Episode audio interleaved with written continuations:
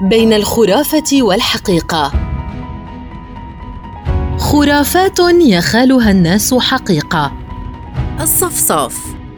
لا يباح بالسر إلى شجرة الصفصاف فهي تفشيه في كل الرياح لدى أول نفخة هواء تجعلها تتمتم. ويعتقد في الهند أن الفتاة التي تنام تحت شجرة صفصاف يمكن أن تستيقظ وهي حامل، ويعتقد الروس أن شجرة الصفصاف تسبب الشقاء، ويقال من زرع شجرة صفصاف حفر لنفسه قبرا.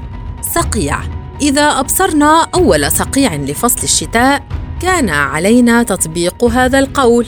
إذا رغبنا في الوقاية من الجليد كفانا قرع الأجراس لدى غياب الشمس. صيد السمك. إذا كان المرء في قارب يجب ألا يتحدث عن الهر أو عن الأرانب.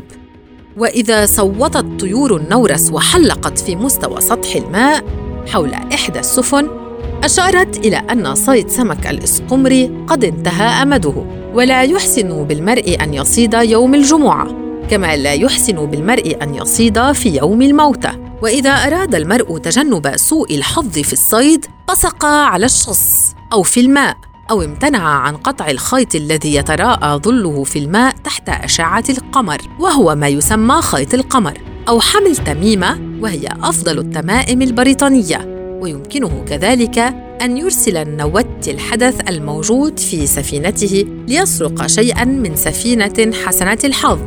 الضباب. إذا أراد المرء إزالة الضباب والتمكن من سلوك الطريق قال أيها الضباب أيها الضباب اخرج من السهل وإلا خنقق الجلاد بمساعدة كلبته وكلبه. الضجة. إذا سمعت سبع ضجات غير مألوفة في ليل اكتمل بدرها كانت إذانا بموت أحد الأعداء دون أن يقوم أحد بعمل يفضي إلى ذلك. الضحك.